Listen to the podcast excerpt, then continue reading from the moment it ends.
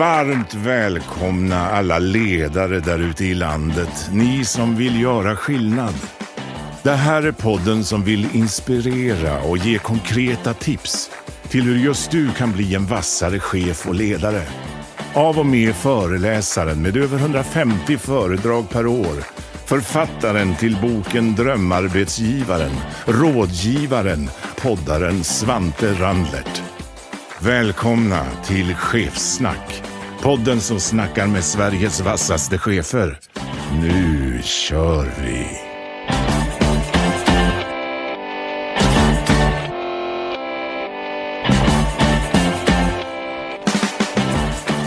Varmt välkomna tillbaka till ledarskapspodden Chefsnack. Idag från hjärtat tycker jag vi har ett intressant avsnitt, kombinationen HR-VD och att HR kan vara VD och hur man samspelar emellan. Och till och med får jag nog säga en vän mitt emot mig. Vi träffades för ett antal år sedan och enligt mitt tycke sa det lite klick. Tycker väldigt lika och det, ibland är det ju skönt, men vi har roligt när vi pratar. Välkommen Lennart. Tack så mycket.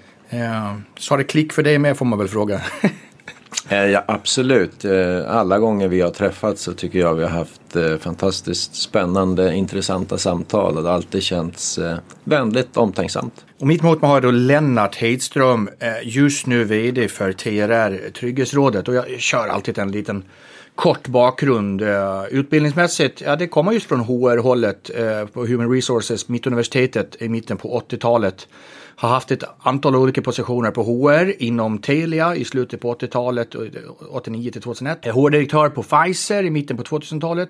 Varit biträdande personaldirektör för Postnord Sverige. Varit HR-direktör och personalchef bland annat på Swedbank och numera då vd på Trygghetsrådet som jag sa. Också ordförande och ledamot i något som heter Startkraft som är Trygghetsrådets dotterbolag. Och också fått pris, hederspriset inom Employer Branding så sent som 2018. Som sagt, Telia, Manpower, Pfizer, Postnord, Swedbank och numera TRR. Som jag sa, intressant kompott. Ja, det har varit en resa, även om HR har varit genomgående temat egentligen fram till TRR och vd-rollen där, så har det varit olika branscher. Och många av de åren också har arbetat med en gemensam vän vi har, Marie Hallande Larsson, som en stor förebild för mig, som jag pratar ofta med, som har väldigt kloka. Så det är en rolig resa ni har gjort tillsammans. Absolut. Du Lennart, jag börjar ju alltid podden med lite så här, jag inleder meningen, du avslutar meningen. Okej. Jag Lennart, jag är bäst som chef när jag känner att jag har frigjort potential och tagit bort förutsättningar eller hinder för att människor ska nå sin fulla potential. Jag är sämst då som chef när jag... Det är när jag inser att jag inte hade rätt. Hur blir du då? Jag är nog sämst som chef när jag känner att vad ska vi säga, förutsättningarna att lyckas inte kanske jag har bedömt läget på rätt sätt och jag brukar kanske ha lite för bråttom ibland och inser att jag skulle ha tjänat på att ha lite mer eftertanke innan jag gasar. Jag har det allra roligaste som chef när jag...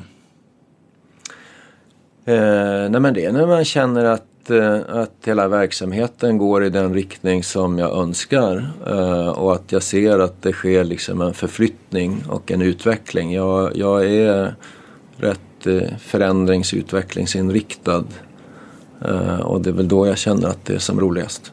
Jag blir förbannad som chef då när jag... då tänker jag nog att... Det har att göra lite med, eller jag ska kunna sammanfatta det med ett begrepp som tillämpades på Pfizer-tiden, nämligen att talent is no excuse for bad behavior. Jag har väldigt svårt för liksom attitydfrågor när jag inte upplever att människor varken gör sitt bästa eller att man inte är schysst mot sina kollegor. Låt oss prata mer om det. Jag blir stressad som chef när jag... Alltså just, det kanske låter, utan insikt, men jag är ytterst sällan stressad. Och det tror jag att jag kan hämta stöd för i alla organisationer jag har varit i, att det är ytterst sällan jag känner mig stressad, och det är något som jag upplever att som chef kan man och får man inte projicera sin egen stress och sin egen ångest på sin omgivning. Och det försöker jag verkligen hantera. Mitt bästa tips på att bli bättre på återhämtningar? Återhämtning, det behöver man ju. Jag är rätt bra på återhämtning. Jag är rätt fokuserad på det jag gör. Och då har jag inte heller något problem av att liksom verkligen vila och återhämta mig i andra stunder. De misstagen jag inte längre begår som chef är?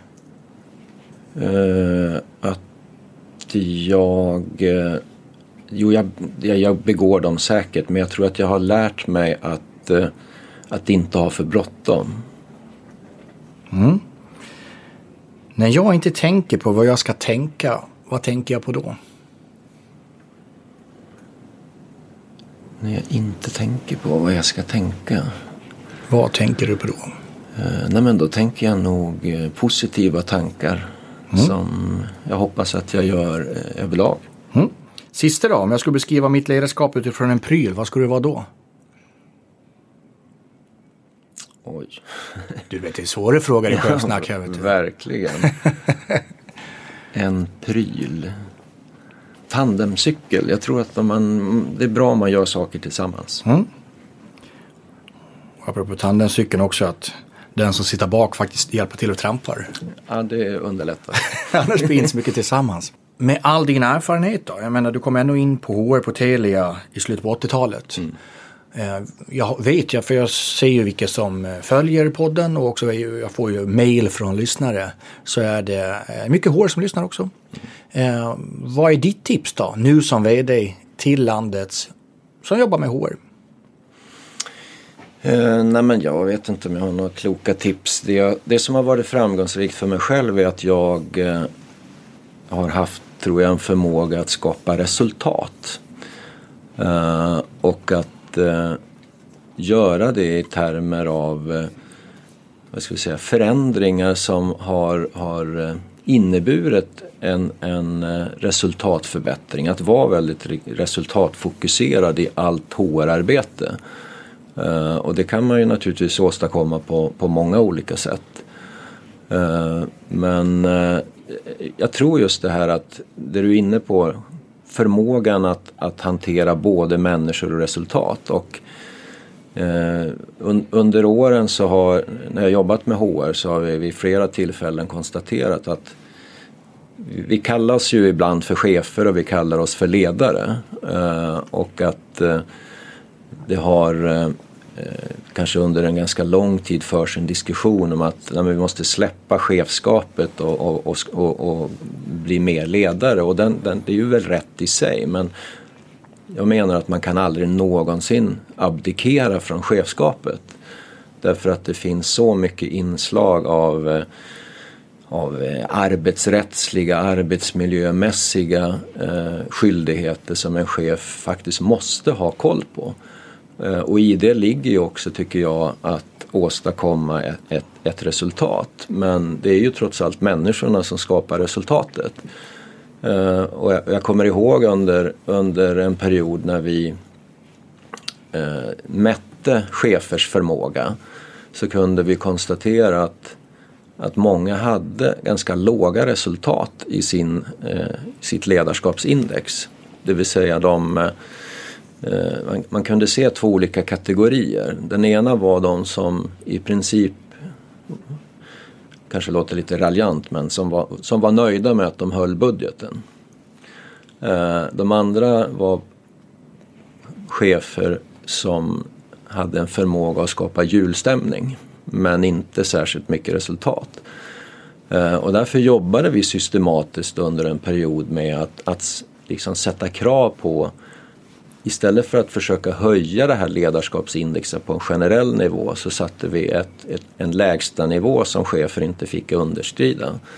Effekten av det var ju att Väldigt många förbättrade sig, jobbade med de sidor som de verkligen behövde utveckla. Men några klev faktiskt också av som chefer för att de insåg att de förmodligen inte var rätt. De var duktiga projektledare eller något liknande. Vi har pratat ganska mycket i podden om att kanske inte längre prata så mycket om kompetensbrist utan kompetensmatchning. Mm. Och ni har ju något som heter TRR-matchning. Stämmer. Som är väl precis det du är lite inne på här, va? Ja. Att den som är rätt, var rätt, behöver inte vara rätt imorgon. Nej. Det handlar bara om att man ska flytta det där pusslet. Mm. Vad ser ni där? Att vad är rätt och vad är matchning? Nej, men det här är väl och har varit, tycker jag, rätt länge den stora utmaningen på svensk arbetsmarknad. Hur lyckas vi liksom med kompetensförsörjning? Det är ju någonstans så har vi inte riktigt lyckats knäcka koden uppenbarligen då på någon övergripande nivå, eftersom det trots allt finns ett så stort behov av ny arbetskraft, av nya kompetenser, av nya förmågor. Och samtidigt kan vi se i siffror att arbetslösheten är rätt stor. Så att det här är ju nyckeln, tycker jag, och här har vi själva på TRR, vill jag mena, lyft blicken och ser att vi har ett större uppdrag. Vi har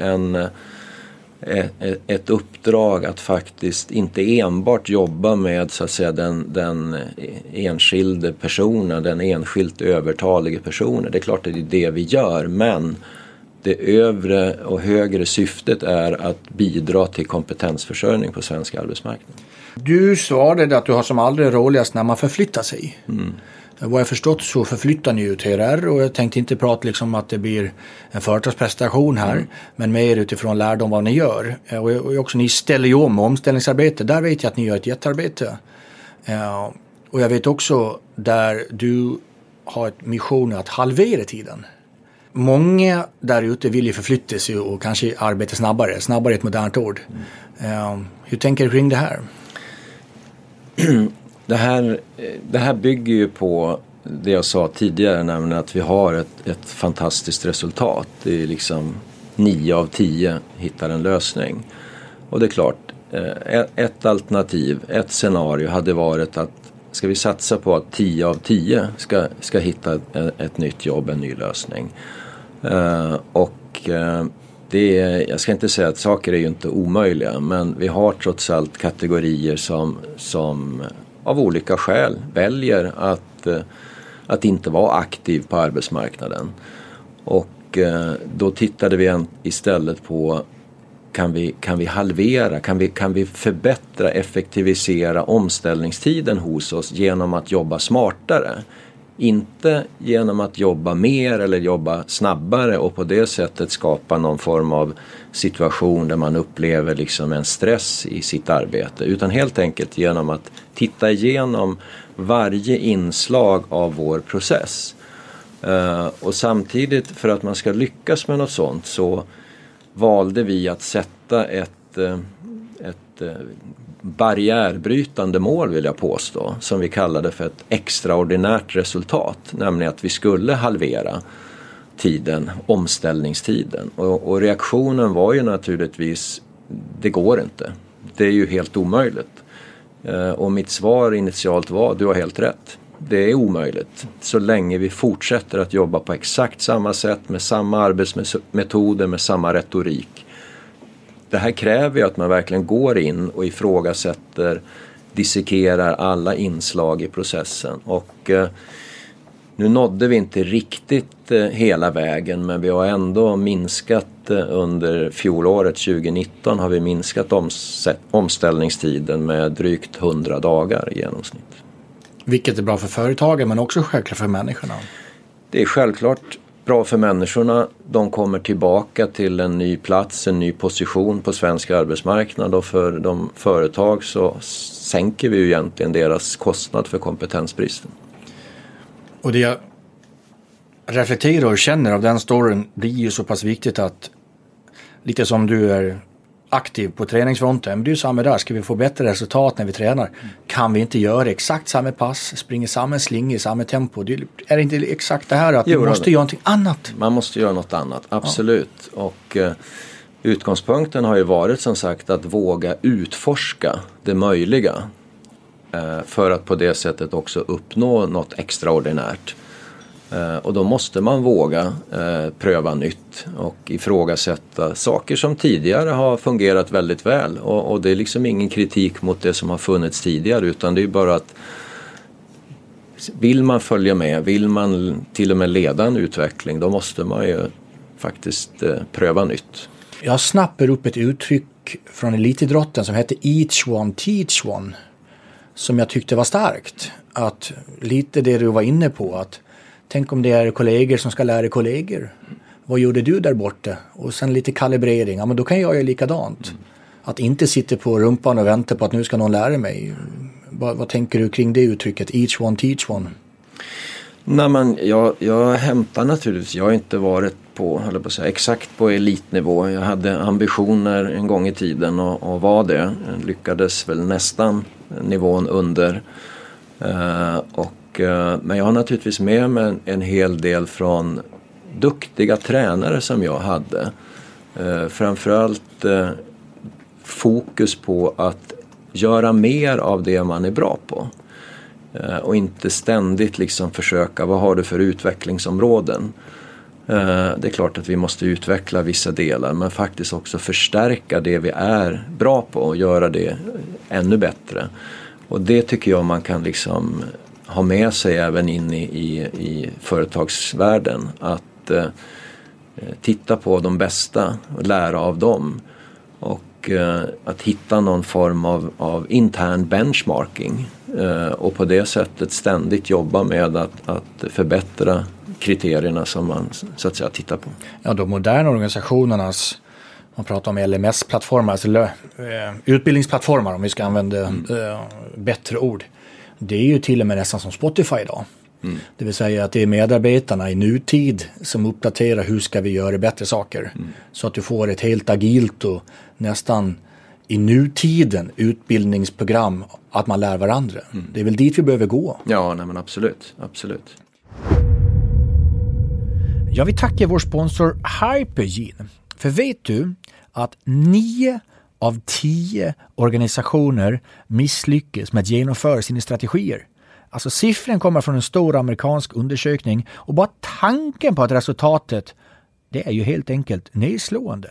Bland orsakerna så anges att budget och strategi inte hänger samman, att för stor del av medarbetarna inte förstår strategin och att man drunknar i för mycket information.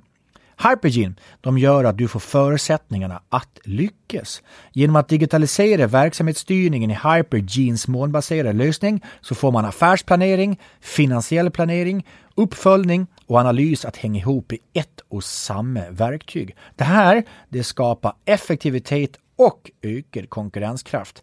Prata med Hypergene så får du veta mer.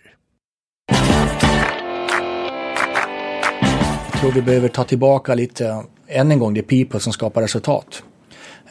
Och för att komma in på det så jag har en redaktionell partner till podden LinkedIn, karriärnätverket. De har en fråga till dig som är just anpassad till dig och lite hur vi mår i näringslivet, för det får ju du se. Och de har hämtat från en färsk SIFO-undersökning som kommer just från LinkedIn som uppger att det är 2 saker här som är intressant. 1 av 4 av de som svarade har minst en gång i veckan känt ett obehag när de tänker på sitt jobb. Oj. Det är det första. Och det andra är att 52% att de någon gång under de senaste 5 åren mått faktiskt psykiskt dåligt men valt att inte berätta för någon. Det är ju 2, apropå hur man mår, ganska konkreta saker som SIFO och LinkedIn har fått fram. Dina reflektioner med alla år som HR-chef och numera vd. Nej men gud, jag tycker det låter som skrämmande siffror, verkligen. Och det är ju något fundamentalt fel om personer upplever obehag när man tänker på sitt arbete.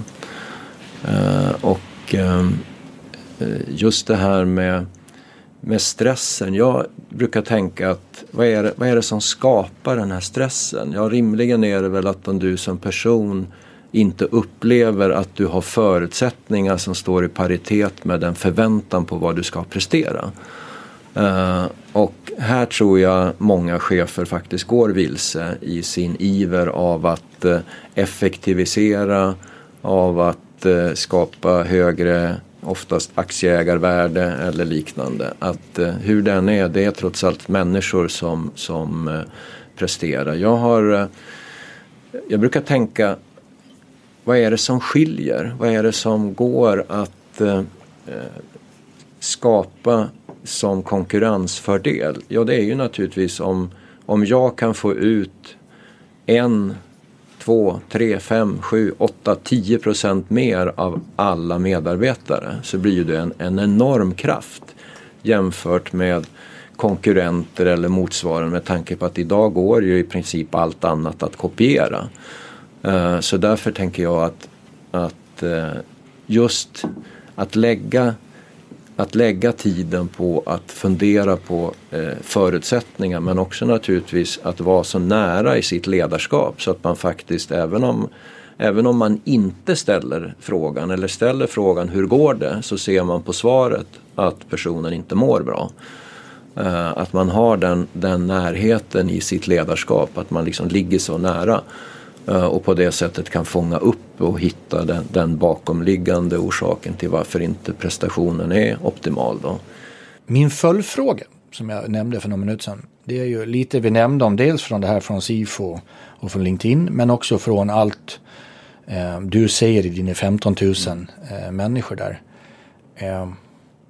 I omställning, och varför man gör en omställning, mycket kommer ju från något sorts headcount jakt idag, att hur många behöver vi vara och vi ska skära ner för att marginalen blir tuffare. Jag vill prata lite om ett nytt ord istället för headcount. Tänk om vi ska börja med ett heartcount. För vad kostar det att vi bara tittar på hur många huvudarmar vi ska vara, men tänk om hälften inte längre bryr sig, för det har varit så många omställningar, så många organisationsförändringar, så till slut människan är ganska så jag bryr mig inte längre. Heartcount är ju hur mycket klappar hjärtat för det vi ska göra. Så tänk om vi jagar headcount, men desto mer vi jagar headcount, desto mindre heartcount får vi. Vad är din reflektion kring det? Att man som anställd liksom, det är fjärde omorganisationen nu på 2 år, men det kommer inte att förändra någonting, för att vi ändrar ju ändå inte arbetssättet. Vi bara ritar om rutorna. Och jag tror att det är risken med, jag brukar fundera ibland på när man ser de här stora synergierna som pekas ut, att vi gör en satsning på det här och grejer, och synergierna räknas i 1,4 miljarder de närmaste åren. Har någon någonsin levererat på det? Har någon någonsin ens följt upp det? Vad blev effekten egentligen? För jag tror att så länge du inte ändrar arbetssätt, så länge du inte ändrar beteende, så kommer ju liksom inte särskilt mycket nytt att hända. Och jag tror att förhoppningsvis så växer det fram nu ett klimat av att den absolut totala lönsamhetsjakten inte längre är, så att säga, det som är i första rummet, utan mer hållbarhet, mer av omtanke kring vårt klimat, vårt samhälle, men och om människorna naturligtvis i en organisation. Därför att kan man få personer att fungera. Jag har alltid liksom tänkt så här att människor har ju rimligen en form av potential, och den är väl 100. Och om de då utsätts för ett ledarskap och de presterar 78 och 84 och 93%, då är det ett direkt underbetyg. Det måste ju åtminstone vara 101 för att det ska ha blivit någon form av utväxling och utveckling av det ledarskap de utsattes för. Därför kraften ligger ju verkligen i hur man får människor att nyttja sin potential. Visste du att Microsoft-grundaren och filantropen Bill Gates alltid bär runt på en påse med böcker? I snitt så läser han 1 ny bok i veckan.